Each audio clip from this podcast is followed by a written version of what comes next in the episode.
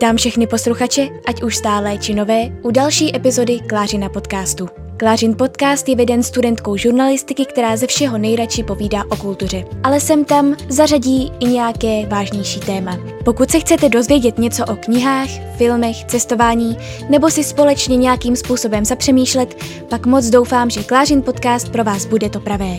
Tímto vám moc děkuji, že jste si ho vybrali, pohodlně se usaďte a poslouchejte nový díl. Moc vás ještě jednou zdravím a vítám vás u nového podcastu. Máme tady nový měsíc, což si myslím, že nemůže znamenat nic jiného než knižní schnutí. To znamená knihy, které jsem přečetla za minulý měsíc, tentokrát za měsíc únor. Um, tento podcast měl možná být už trošičku dříve, jsem si tím jistá a jsem si toho vědoma.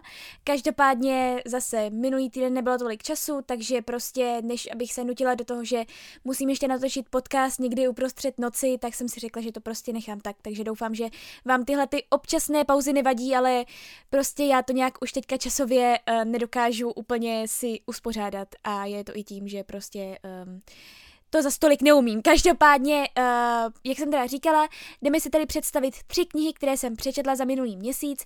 Uh, trošku vám tady o nich popovídám, doporučím, nějaké třeba trošku zhaním, ale myslím si, že v tomto případě uh, budu spíš jenom chválit. A potom se podíváme samozřejmě na to, co bych ještě chtěla číst a bude to asi spíš takový kratší podcast, protože těch knížek přeci jenom není moc, ale uh, řekla jsem si, že jak chci mít opravdu pravidelné tyhle ty knižní a i pak ty filmové a seriálové podcasty, ty měsíční schrnutí, takže bych tohle to neměla vynechat. A taky i proto, že uh, bych vám tady chtěla docela ty knihy, o kterých budu povídat, doporučit. Takže bez dalších okolků a bez mého dalšího okecávání jdeme na to. A jako první bych vám tady chtěla představit knihu, kterou jsem četla velmi dlouho, asi měsíc, a to jsou Mlčící fontány od Ruty Šepetis. Madrid píše se rok 1957.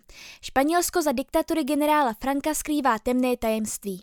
Do země proudí turisté a zahraniční obchodníci lákáni na slunce a víno. Mezi nimi je i 18-letý Daniel Mateson, syn ropného magnáta, který přijede do Madridu se svými rodiči a doufá, že bude moci prostřednictvím čočky fotoaparátu poznat zemi, kde se narodila jeho matka. Fotografování a osud mu přivedou do cesty Anu.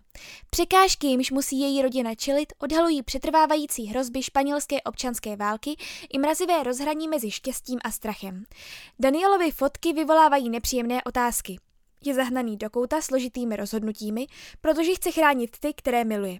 V příběhu, kde se potkávají životy a láska z osudy, se ukáže neuvěřitelně temná stránka toho jinak sluného španělského města.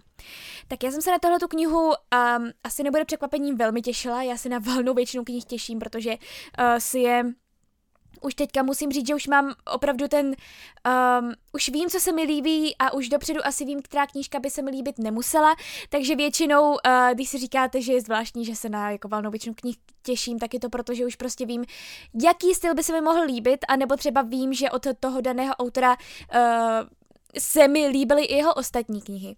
A to je právě případ této autorky, Ruty Šepetisové, protože já si na ní pamatuju už z prvního vůbec historicky prvního humbuku kde byla ona jako uh, host a já jsem měla tu čest být mezi uh, dalšími blogerkami, které byly pozvané ještě na setkání v Café Louvre v Praze. A mohli jsme se tam s ní popovídat, on nám říkala různě uh, o jejich knihách a mohli jsme se jí i zeptat na různé věci, pokud uh, mě sledujete už hodně dlouho a viděli jste uh, video z prvního humbuku, tak tam právě, pokud se nepletu, Mám i něco, co uh, říká mi Ruta Šepetisová přímo jako do kamery, tak to jsem byla z toho úplně nadšená, protože ona, ta autorka, byla hrozně milá, hrozně hodná a vážně celkově to setkání se mi líbilo velmi. A co se týče knih od ní, tak já právě asi nejradši mám pořád v šedých tónech. Každopádně, k tomu se ještě určitě dostanu. Eh, abych se dostala i k této knize Močící fontány, tak já jsem se na ní velmi těšila, nicméně pak mě trošku vyděsilo, když... Uh, když jsem viděla, jak velká nebo jak objemná ta kniha je. Ona má asi no téměř 600 stran, což já nejsem žádný rychločtenář, takže mi bylo jasné, že ta kniha mi nějaký čas zabere. Ale že mi teda zabere uh, víc než měsíc, nebo okolo měsíce, tak to jsem nečekala. Trošku mě to mrzelo, že jsem byla zaseklá tak dlouho u téhle té knihy, ale přitom mě vlastně bavila. Mně se na jejich knihách velmi totiž líbí to, že ona dokáže vzít nějakou historickou látku, nějakou historickou událost, která není moc známá uh, lidem a především těm mladým lidem a dokáže do té události zasadit nějaký příběh. Takže ty postavy tam nejenom, že prožívají ta svoje interní, ta intimní dramata sami mezi sebou, ale ta dramata jsou ovlivněna i tou situací, která se zrovna odehrává venku. A vlastně um, tento román opravdu je jak pro ty mladé dospělé, pro ty young adult, tak určitě i pro dospělé, protože se tam spoustu z toho románu dozví. A to se mi hrozně líbí na té Rutě, Rutě Šepetis, protože z jejich knih se opravdu dozvíte i spoustu věcných uh, informací, spoustu informativních um, je tam spoustu informativních částí, vždycky třeba na začátku každé kapitoly, dalo by se říci, nebo neúplně každé kapitoly myslím, ale na začátku každé jakoby pomyslené části, třeba v těch mlčících fontánách, byly různé úryvky různých lidí, kteří doopravdy v této době to Španělsko navštívili. A kteří doopravdy vnímali to Španělsko svýma očima. A bylo to hrozně, pro mě vlastně tyhle ty části, které byly jenom na jedné stránce a skládaly se většinou jenom z úryvku z nějakého rozhovoru, třeba nějakého diplomata nebo nějakého američana, který právě jel do toho Španělska, tak tyhle části pro mě, jelikož se zajímám prostě o ty mezinárodní vztahy a o to, co se jako dělo v tom minulém století uh, na světě, tak pro mě tyhle ty části byly úplně ty vůbec nejlepší. A toho si já hrozně na této autorce vážím, že ona dokáže i těm mladým uh, ukázat, že je potřeba vědět to, co se dělo, aby se to pak nikdy už v životě neopakovalo, protože samozřejmě život za generála Franco ve Španělsku byl hrozný, nebylo to vůbec nic příjemného, nebylo to vůbec nic hezkého a já jsem o tom třeba věděla, ale nějaké věci jsem si musela zase dohledávat, uh, nějaké věci jsem se dozvěděla nové a to se mi na těchto knihách opravdu velmi líbí. Takže ano, vy tady máte děj, který je uh, skvěle napsaný, uh, mně se velmi líbil ten děj, velmi se mi líbilo, jakým způsobem je to napsané, líbilo se mi vlastně to hlavní téma té knihy a to to, že opravdu, já tady nechci spoilerovat, ale uh, ta kniha nebo prostě, že to Španělsko uh, tajilo spoustu věcí a i takové hrůzné věci, které právě jsou potom odkryté v té knize, na které právě ty uh, postavy postupně přicházejí. Uh, já musím velmi pochválit samozřejmě ale i ten děj. Uh, Velmi dobře se to četlo, já jsem posledních 200 stran četla asi na jeden zátah. Každopádně zpočátku jsem se trošičku ztrácela v postavách, protože jich je tam přece jenom víc. Není tam jenom ten Daniel, který přijel z té Ameriky a potkal tu Anu, tu Španělku, ale je tam ještě víc postav, které promlouvají, které mají svoje vlastní kapitoly, abyste viděli vlastně um, ten způsob hrozný života, uh, který právě v tom Španělsku za generála Franka byl abyste to viděli uh, různýma očima a z pohledu různých profesí, které, uh, které ty dané postavy vykonávaly. Takže těch postav je tam zpočátku opravdu hodně. Takže na to se připravte, že chvilku se v tom budete asi ztrácet. Ale Potom musím říct, že se mi to líbilo. Já jsem dlouho tu knihu, když eh, jsem ji četla v průběhu, tak eh, jsem si v průběhu říkala právě, že bych, uh, že to je podle mě asi nejlepší kniha zatím od ní. Na konci jsem změnila trošku názor, ten konec mi přišel trošičku takový až moc happy endovský, abych to nazvala takový až moc přeslazený, i přesto, že jsem jim, nebo i přesto, že jsem samozřejmě fandila nějakým postavám uh, a bylo hezké, že nějakým způsobem takhle skončili, tak si říkám, že um, přeci jenom no, takhle by se to asi bohužel nestalo. Třeba někdy jo, ale já jsem spíš realista. Uh, takže um, bohužel za mě stále je nejlepší právě v šedých tónech, protože u mě prostě nenastalo to wow, uh, které nastalo u mnoha lidí, uh, kteří říkali, že právě tohle je nejlepší knížka od Ruty Šepetis a že je hrozně oslovila tahle ta knížka a že jim to hrozně moc dala. Mně se četla velmi dobře, Pravda, trvalo mi to déle, ale četla se mi velmi dobře. Jak říkám, spoustu věcí jsem se z ní dozvěděla. Um, Spoustu věcí mě tam šokovalo, překvapilo a tak dále, ale myslím si, že by to šlo klidně i zkrátit, že to nemuselo být zdaleka tak dlouhé a prostě jednoduše na konci nebylo to wow, nebylo tam něco, co by um, mě nějakým způsobem dojelo k slzám, nebylo tam něco, u čeho bych si řekla, sakra, tohle je fakt super. Takže ano, doporučuji, ale um, mě opravdu a to platí u všech knih vlastně Ruty Šepetisové. Mně se líbí, ale nejvíc, co se mi na těch knihách líbí, jsou právě ta fakta. A je to to, že ona opravdu se snaží předávat uh, ty události, které se děly ve světě uh, těm různým generacím a především teda těm mladým, za což si jí já um, nesmírně vážím, protože si myslím, že tohle je hrozně potřeba a že mnohdy se na vlastně tahle ta období ve školách, na střední škole už třeba během dějepisu není čas, což si myslím, že je hrozná chyba, protože je potřeba vědět, co se dělo teda především i v tom minulém století. Takže um, nebyla jsem z ní určitě tak uchvácená, ale Určitě ten obraz Španělska té doby podala skvěle a jak říkám, pokud se chcete dozvědět něco o dané době skrze nějaký příběh, který vám bude třeba věkově bližší, řekla bych, tak určitě zkuste nějakou knihu o Truty Šepetisové. A za mlčící fontány velmi děkuji Albatros Media. A jako další tady máme Řeku v temnotě od Masaji Ishikawy. Masaji Ishikawa, po otci Korejec, po matce Japonec, strávil celý svůj život s pocitem, že nemá vlast. Když mu bylo 13, celá rodina byla repatriována z Japonska do KLDR. Otce zlákali sliby o řadě pracovních příležitostí, bezplatném vzdělání a lepším společenském postavení. Otevřeně líčí svou bouřlivou výchovu v dětství, 36 brutálních let strávených v totalitních totalitním režimu Severní Koreje, útěk při němž málem přišel o život a nakonec problémy, s nimiž se musel vypořádat po návratu do Japonska. Řeka v temnotě není jen šokujícím popisem života v zemi ovládané diktátorským režimem. Vypovídá také o nezlomné vůli člověka po důstojném a smysluplném životě. Tak eh, tuhle tu knihu musím teda opravdu velmi, hned na začátek velmi, velmi doporučit. Mě hodně překvapila.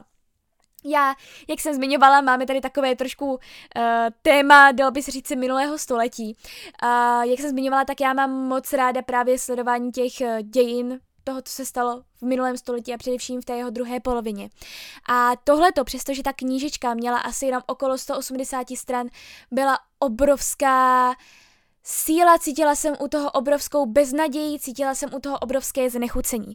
Opravdu z počátku příběhu se seznamujeme prostě s malým autorem Masajim Ishikavou, který žije v Japonsku a který vyrůstá s násilnickým otcem, který uh, je prostě jednoduše v tom Japonsku um, tím, že je Korejec, tak je tam považovaný za méně ceného a v podstatě nemá čím naplňovat dny a uh, uchyluje se k násilí, uh, které bohužel potom teda praktikuje i na své manželce. Každopádně potom právě je této rodině a dalším rodinám nabídnuto, že mají jet právě do Severní Koreje, do KLDR, kde na ně čeká mnohem lepší život, kde prostě už nebudou tak utlačovaní a tak. No a ten otec se rozhodne přinutit celou tu rodinu, aby teda do té země se přestěhovali, aby tam odjeli. A v podstatě už hned, jak přijedou do přístavu, v Severní Koreji, tak jim dojde, že tohleto, a dokonce i tomu otci, tak eh, jim dojde, že tohleto asi nebyl úplně nejlepší nápad. A začíná opravdu a doslova peklo na zemi, eh, kdy jsou neustále ponižováni, jsou neustále uh, zesměšňováni, dokonce i ten samotný otec, který teda uh, se vlastně v té Koreji sklidnil, protože už byl, dalo by se říci, mezi svými. Na druhou stranu ani, ani on, ani v této zemi neměl nějaké vysoké postavení, bydleli někde na vesnici, vykonávali jenom ty nejhorší práce a je, trápilo je to, že uh, jim lidé neustále něco kradli, že je teda neustále ponižovali, zesměšňovali, že neměli jídlo, že uh, neměli peníze a bylo to opravdu, jak říkám, peklo na zemi. A O tomhle tom vyčtete v té knize a říkáte si, že tohle přece musí být fikce, to se nemohlo někomu stát, tohle nemohl někdo doopravdy přežít. A pak si, pak si uvědomíte, že je to doopravdy pravda, že to je na základě vyprávění toho, kdo to doopravdy zažil a to na tom všem, že je to doopravdy pravda, to na tom všem je ještě úplně vážně to nejhorší. Potom ten příběh dál pokračuje Masaji už má svoji rodinu a do Severní Koreji přichází největší hladomor. Nepochopím nikdy, jak taková země stále může fungovat, jak stále může existovat a to toho víme jako extrémně málo, protože samozřejmě ano, byly napsané nějaké knihy, nějaká svědectví toho, jak se žilo v té Severní Koreji, ale samozřejmě, že ta země to všechno popírá a ven z té země se dostávají opravdu jenom velmi, velmi uh, kusé informace, velmi málo informací, které z valné většiny vůbec nejsou um, založené na pravdě. No a abych se dostala ke konci, nebo k tomu vyústění toho příběhu, tak právě ten Masaji, tím, jak je ten, ten hladomor, tak on um, neví, jak už jinak by té rodině mohl pomoct a rozhodne se, že se zkusí dostat zpátky do Japonska. A že když se dostane do Japonska, tak pomůže té rodině se tam dostat taky za ním. No a začíná ta jeho strastiplná cesta, eh, kterou tam taky popisuje a zbytek vám nebudu prozrazovat, protože um, samozřejmě vás o to nechci připravit. Každopádně, co je na té knize asi úplně to nejhorší a nejdepresivnější je ten konec. Samozřejmě zase nebudu vám říkat, jak to končí, ale je to vlastně hrozně bezvýchodná situace a člověk neví, uh, jak by se v té situaci rozhodl. Když už si myslíte, že je všechno v pořádku a že je všechno už začne být zalité sluncem a uh, už to peklo konečně skončilo, tak uh, pak nastanou ty poslední tři stránky, kde on Masaji Ishikawa sám přemýšlí nad tím, co dokázal a co se mu zrovna stalo a přemýšlí nad tím, co z toho si měl vlastně vybrat. V podstatě v tomto případě mu pak došlo, že si vybíral mezi dvěma zly a šlo o to si asi vybrat to menší zlo. Ale on sám neví, které z nich bylo právě to menší zlo a jestli se rozhodl správně. A opravdu těch posledních pár stránek je úplně nejdepresivnějších, protože se vám zdá, že už by mohl být konečně šťastný. Ale vlastně není, protože mu dojde jedna zásadní věc. A já vím, že teďka si budete říkat, proč nám to tady říkáš, když vlastně nám nemůže říkat žádné spoilery, tak jako nám tohle to nic neřekne, ale opravdu. Až budete tuhle tu knihu číst, vzpomeňte si na mě a uvidíte, že u toho konce se člověk stoprocentně cítí jako úplně nejhůř, protože um, Protože tenhle člověk a spoustu dalších lidí, kteří právě jako v této Severní Koreji žijí, si doslova vytrpěli opravdu peklo. A pak na konci se ukáže, že vlastně není jasné, jestli si tím, co udělali, nějak pomohli. Takže uh, určitě velmi doporučuji, pokud máte rádi tahle ta svědectví přímo od lidí, kteří žili takhle v diktatu- diktaturách nebo kteří žili právě třeba v té Severní Koreji, tak tahle kniha je určitě uh, velmi, velmi povedená, jak říkám, není to pro slabé povahy. Um, je tam spoustu detailů, um, je to velmi silné, člověku se z toho dělá dost často špatně a navíc opravdu uh, si musíte neustále připomínat, že tohle se bohužel děje. Uh, ač tomu nechcete uvěřit, protože opravdu ty věci, co se tam popisují, tak jsou neuvěřitelné. Ale určitě pokud máte rádi tahle ta svědectví, nebo pokud máte rádi prostě... Um, pokud rádi čtete o tématice Severní Koreje a o tom, jak z ní se někdo pokusil uprchnout, tak uh, si myslím, že tahle ta kniha je určitě to pravé. Nezabere vám moc času, má opravdu jenom 180 stránek a myslím si, že tahle ta svědectví přímo od lidí, kteří něco takového jako zažili, jsou úplně nejlepší. Takže rozhodně obrovské, obrovské, obrovské doporučení a za knihu velmi děkuji uh, Albatros Media. A jako poslední tady máme knihu Lada u ledu od Emila Budové. 17-letá Leda trpí anorexií. Nějaký čas trvá, než si rodiče všimnou, že výrazně zhubla, nebo spíš, že je vyzáblá na kost. Začnou s domácí léčbou. Leda dokonce na čas skončí v nemocnici, neustále bojuje s odporem k sobě samé. Tahle situace ovlivňuje běžný chod rodiny. Touha rodičů ji za každou cenu vyléčit, jakkoliv sama nemá pocit, že by byla nemocná, v ní probouzí hlubokou nenávist. Postupně se vzpamatovává, ale postihnou jí psychické problémy. Sledujeme vývoj jejího prvního vztahu, který přeroste v manželství. Pozorujeme přerod z dítěte v dospělou ženu, která zůstává nešťastná ve vlastním těle. Tak na tuto knihu jsem byla velmi zvědavá. Já jsem totiž od eh, Emila Budové, od této autorky četla už tapetáře, kterého vydala, pokud se napletu, před dvěma lety, uh, který se mi tolik nelíbil dějově, ale velmi se mi líbil tím stylem psaní, protože byl takový originální, takový uh, velmi dobře se četl, ale hlavně co na této autorce nesmírně obdivuji a zmiňovala jsem to už mnohokrát i u recenze na Instagramu, je to, že této autorce je teprve 22 let a už píše už má za sebou druhý román, který vyšel u takového vydavatelství jako Odeon, od kterého já opravdu nejradši čtu ty knihy. A byla už nominovaná i na Magnézii literu za objev roku a myslím si, že se v ní skrývá nesmírně velký talent a řekla jsem si, že i přesto, že ta Petar se mi tolik nelíbil dějově, že od ní si budu chtít přečíst jakékoliv další dílo ona vydá.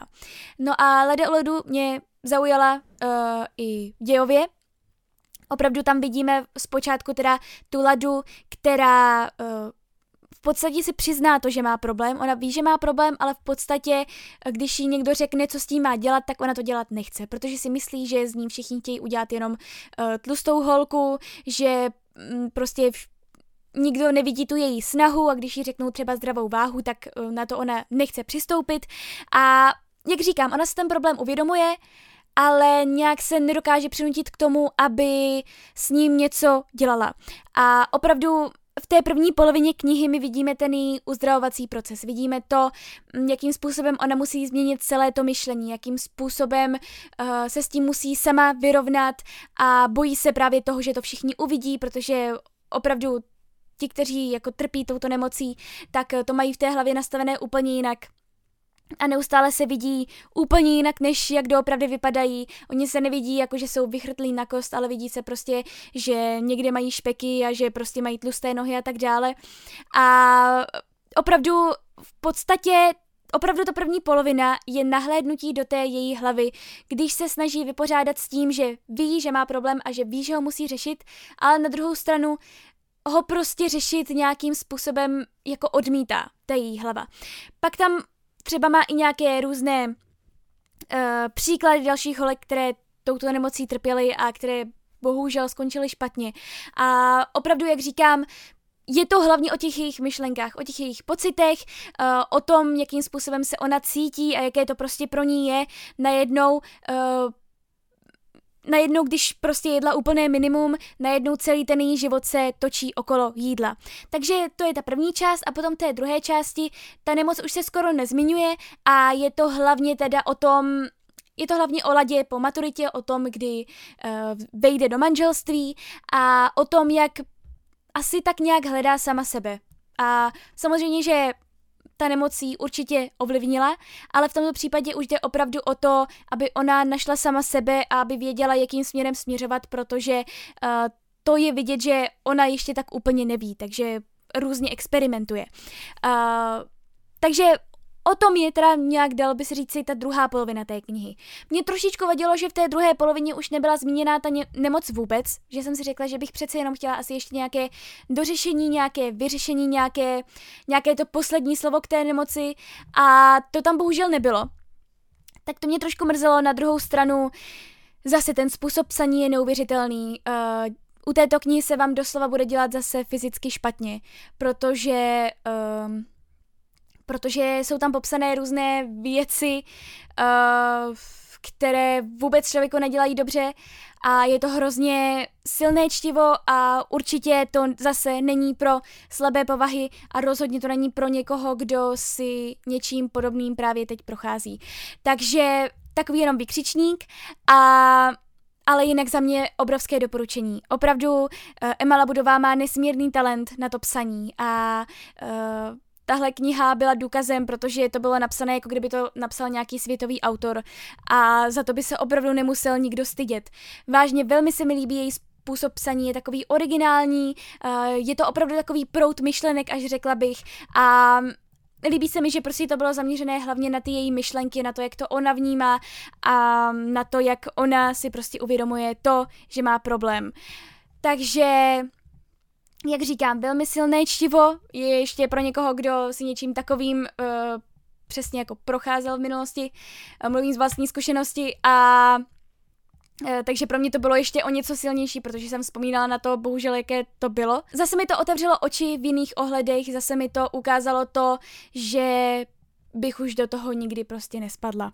Doufejme. Uh, takže určitě velké doporučení, jenom vykřičník, ne pro slabé povahy a ne pro někoho, kdo si něčím takovým zrovna teď prochází, ale jinak obrovský obdiv, uh, tleskám, uh, skláním klobouk, cokoliv, protože 22-letá holka, aby napsala takovouhle knihu takovým jazykem, tak to se jen tak nevidí, takže určitě velmi doporučuji. A za knihu moc děkuji knižnímu klubu.